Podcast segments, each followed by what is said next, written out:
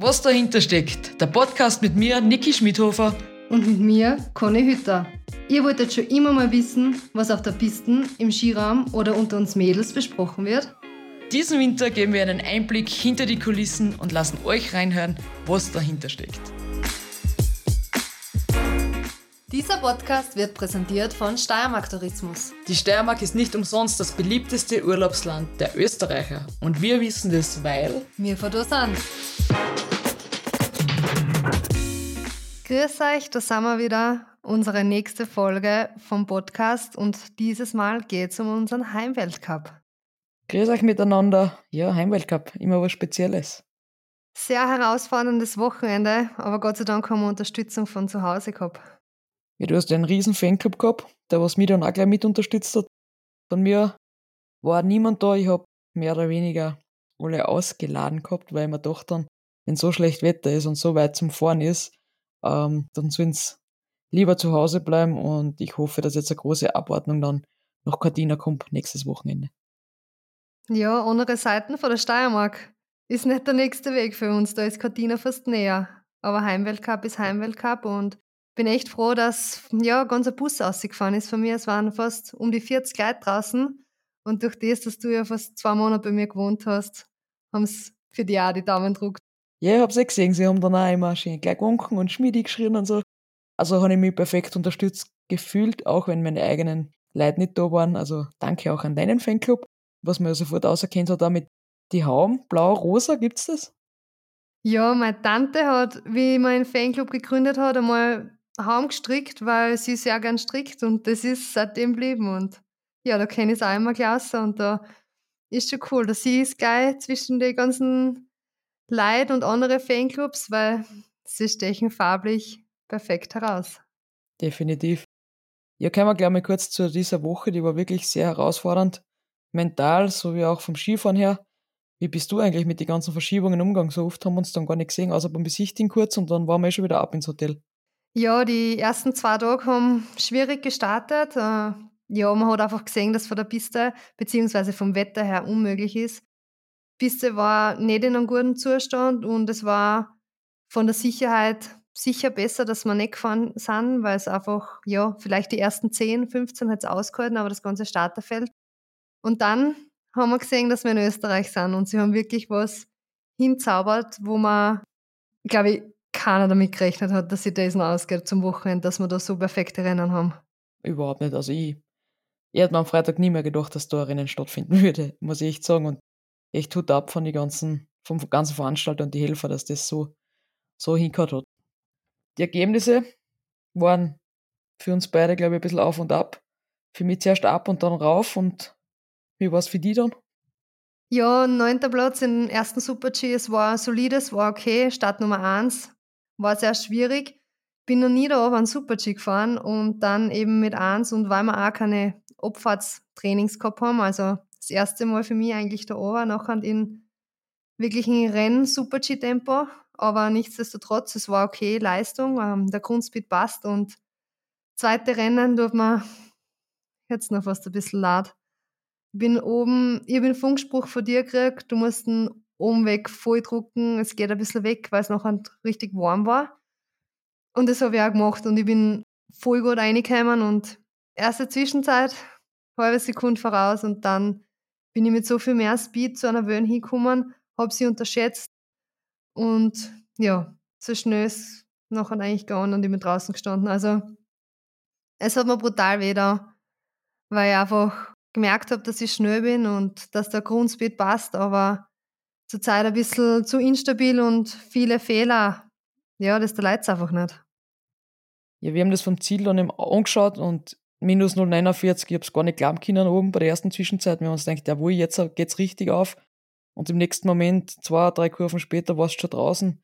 Es war still im Ziel, es war Wahnsinn und ja, ich habe dort auch gerade nicht gewusst, ob ich jetzt rennen soll, weil du raus bist oder mir ist auch alles runtergefallen. Also wirklich, ich, ich war ganz fertig auch wie wenn es mir gerade fast selber passiert war, weil ich weiß, dass du echt gut drauf bist und das einfach gerade nicht bis ins Ziel gehen will, aber lieber so und ausfallen, als es geht da so wie mir am Tag davor. Du fährst ober und verschleifst das an gewisse Positionen und bist einfach zu zurückhaltend. Wärst 21. hast du jetzt auch nicht wirklich die Welt davon. Also ich finde, der Zugang ist sehr gut und die Ergebnisse kommen auf jeden Fall. Also du zeigst es ja, dass du das kannst und dass das geht und ich glaube, es wird niemand hinterfragen und ich hoffe, du selber auch nicht. Da geht es nicht ums Können, sondern da geht es nur mehr ums Hobby bringen. Da sind wir wieder beim Kopf und beim Mentalen, aber wir ziehen unseren Plan durch. Es ist schwierig und es ist nicht immer einfach, dass sie sowas nicht aus, irgendwie aus der Ruhe bringt, aber einfach Vertrauen haben und die ganzen Nebengeräusche links und rechts irgendwie beiseite lassen und einfach in den Plan durchziehen und einfach in die Richtung, was wir alle wollen. Und das ist schnell Skifahren, gute Ergebnisse bringen und der Winter ist noch lang. Und das heißt, die Form, was wir in die gewissen Tore zeigen und die Geschwindigkeit hintereinander rein an eigentlich alle Schwünge und das bis ins Ziel dann. Zum Glück haben wir am Wochenende schon wieder eine Chance. Wir haben ja dann Doppelabfahrt und dann Super-G. Und da können wir es eigentlich schon wieder zeigen. Also ich möchte dann einmal gleich in der Abfahrt auch punkten und dann auch im Super-G dort anschließen, wo ich jetzt aufgehört habe. Was sind deine Ziele für nächste Woche? Ja, definitiv auch anschließen, wo ich heuer am Anfang des Winters eigentlich angefangen habe. Also es ist immer schwierig, oft im Training geht man merkt, dass man guten Speed hat, aber es muss einfach im Rennen passen und gewisse Faktoren haben einfach noch nicht so zusammengespielt, aber da lassen wir uns nicht unterkriegen. Volle Attacke Richtung Italien. Damit wir Vollgas geben können, habe ich wieder ein kleines Geschenk für uns. Bist du bereit, dass ich das auspacken darf? Heute bist wieder du dran, aber ich schaue da genau zu. Ob ich das schnell genug kann.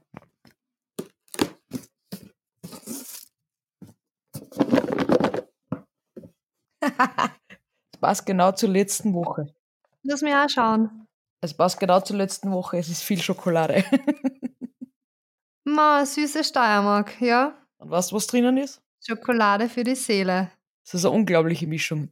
Dunkle Bergmilchschokolade gefüllt mit Preiselbeer und Kürbiskern Marzipan. So, was schon mal gehört? Spannend. Werden wir gleich kosten. Bring ich mit. Danach Speise nächste Woche steht aber nichts mehr im Wege. Aber ich glaube, in Italien müssen wir uns nicht Sorgen machen ums Essen. Da gibt es immer gutes Essen. Ja, wenn man Nudeln und so isst, ist kein Problem am Pizza. Da fahre ich nämlich aus, ich isst keine Pizza, ich keine Nudeln während der Rennwoche. Also ich hoffe, es gibt wieder gutes Fleisch, weil nur Fleisch wird zu Fleisch. Aber das war jetzt noch nicht alles, weil heute haben wir einen ganz besonderen Gast, das erste Mal bei uns, nämlich in Daniel. Und warum der Daniel heute bei uns ist, beziehungsweise was er mit dem letzten Wochenende zu tun hat, soll er uns jetzt am besten selber sagen. Hallo zusammen, ich möchte mich kurz vorstellen. Mein Name ist Daniel Wuttig, 44 Jahre, ursprünglich aus München, lebe jetzt aber in der Schweiz und bin seit über 25 Jahren im Weltcup als Helfer mit unterwegs. Ja, Daniel, schön, dass du Zeit hast. Danke, dass du die Zeit nimmst. Du hast ja ein bisschen stressig. Jetzt nach dem Weltcup steht ja schon der nächste Event an, und zwar die Junioren-WM in St. Andern am Adelberg. Erzähl einmal, wie werden wir ähm, Volontier und Rutscher und alles Macher im Weltcup? Also wie wird man das? Äh, bei mir hat es so angefangen, ich war früher in Österreich bei der Pistenrettung dabei und bei den verschiedenen Weltcups war ich immer als Pistenretter im Einsatz und bin irgendwann einmal gefragt worden, ob ich nicht freiwillig noch da so mithelfen will und habe mir das angeschaut und es macht einfach Spaß und so bin ich eigentlich vor jetzt fast 20 Jahren als freiwilliger Helfer weltweit mit unterwegs. Das klingt sehr, sehr spannend und ohne euch war nie ein Rennen möglich, aber mich da einmal selber interessieren, wie schaut bei euch überhaupt der Tag aus, beziehungsweise wie viel früher müsst ihr überhaupt schon starten mit den Arbeiten? Also es kommt immer darauf an, der größte Faktor ist einfach das Wetter. Wenn so schönes Wetter ist, ist nicht so viel Arbeit und wenn natürlich viel, wenn schlechtes Wetter ist, das heißt Schneefall oder so, dann gibt es viel Arbeit. Dann, so wie jetzt vergangene Woche, haben wir Tage gehabt, da, wenn man, wenn ich jetzt nachdenke, da haben wir am Freitagabend um 6 Uhr mit den Rutscher angefangen bis um Mitternacht zum Durchrutschen wegen dem Schneefall. Und am Samstag in der Früh um 5, halbe 5, 5 sind wir schon wieder auf dem Berg gewesen und haben angefangen, die Rennstrecke freizuräumen. Also es war letzte Woche sehr, sehr anstrengend. Lange Tage, kurze Nächte. Wie viel vor einem Rennen, also wir hätten Samstag das erste Rennen gehabt, Donnerstag das erste Training. du warst ja schon länger dort, also wann habt ihr mit der Pistenpräparation angefangen? Also wie kann man sich das vorstellen? Wie lange dauert es, bis man eine Rennpiste allgemein einmal herrichtet? Also wir haben angefangen am 27.12. letzten Jahres mit Aufbau der A-Netze, wo wir ungefähr eine Woche dafür brauchen. Und danach geht es eigentlich Step by Step, die äh, Piste vorzubereiten mit den großen Pistenmaschinen, mit äh, Wässerung. Das heißt, dass wir die Piste schön hart machen können. Aber da brauchen wir auch die dementsprechenden Temperaturen und die haben wir leider nicht so herkriegt.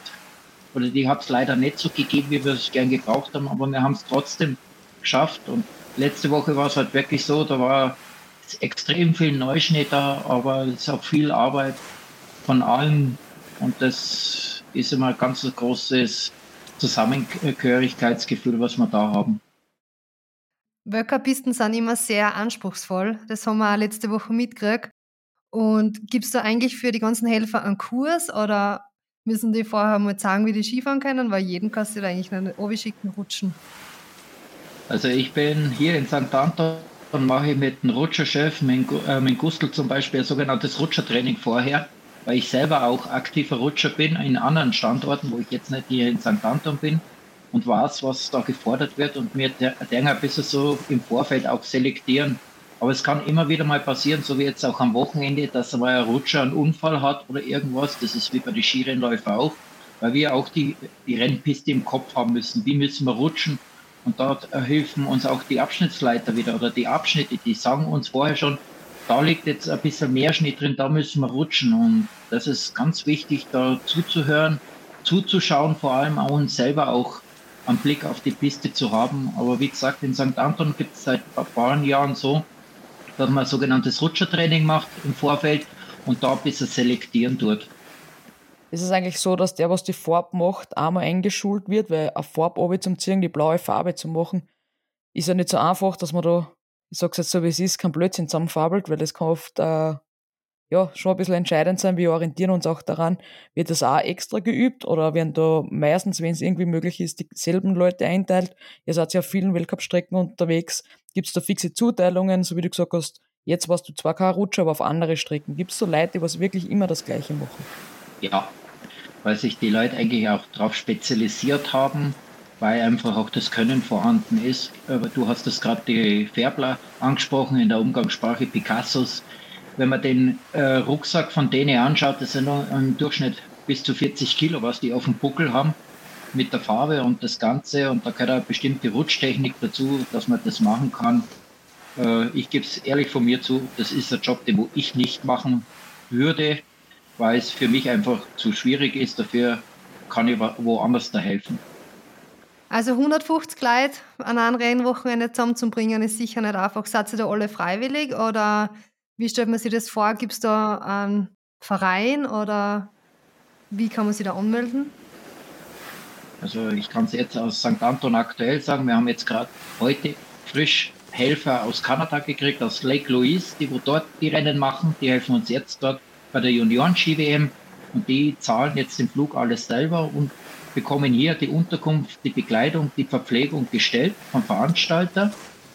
Und wir haben auch Leute aus Deutschland, aus, aus der Schweiz und das sind eigentlich alles Freiwillige, bis auf die lokalen äh, Helfer, die wo von hier kommen, die Skiclub-Mitglieder sind, die bekommen befristete Verträge für die Veranstaltung. Wow. Wirklich, da muss man mal ein großes Danke sagen und ich glaube, das wissen nicht viele, weil ja, dass man so in der heutigen Zeit seine Freizeit wirklich opfert und das freiwillig macht und ja, herzliches Dankeschön und ohne euch war Rennwochenende sicher nicht möglich. Ja, vielen, vielen Dank ähm, für eure Arbeit. Vor allem so wie es letzte Woche war, Wahnsinn, wie ihr das dann doch noch hingekriegt habt. Ich hätte am Freitag nämlich nicht mehr geglaubt, dass wir da irgendwas fahren am Wochenende. Also, wir haben uns eh kurz getroffen auf der Strecke. Wir kennen uns ja schon ein paar Jahre. Und das hätte man nicht gedacht, dass es irgendwie noch irgendwo möglich ist, dass wir, dass wir da Rennen fahren. Also, großes Danke an dich, dein ganzes Team. Ich sage auch Danke und es ist immer wieder schön von euch auch zu hören, die äh, Rückmeldungen, dass wir eine gute Arbeit abgeleistet haben. Ist zwar nicht immer leicht für uns, wenn ich, wenn ich denke, dass wir teilweise bis zu 15, 16 Stunden auf der Piste sind, bei jedem Wetter, sage ich jetzt mal, ob es äh, kalt ist oder warm ist. Aber es ist immer schön, zu, das Danke von euch zu hören. Danke, Daniel. Danke für den Einblick. Äh, hat mich mega gefreut, dass wir jetzt einmal einen Gast haben und dann noch so einen wichtigen aus dem Hintergrund, der was die wenigsten zu schätzen wissen, glaube ich, und wissen, dass wir eigentlich sehr, sehr abhängig von euch sind, dass wir über Brennen fahren können. Danke dir, schöne Grüße an alle und ja, bis bald. Das, das kriegt man gar nicht mit, weil man da so fokussiert ist in einer Rennwoche, was da eigentlich alles dahinter steckt. Conny, damit hast du es auf den Punkt gebracht. Also freuen wir uns auf nächste Woche und geben wieder Gas. Wir freuen uns. Tschüss, Bussi Baba. Dieser Podcast wurde produziert von Branding Identity.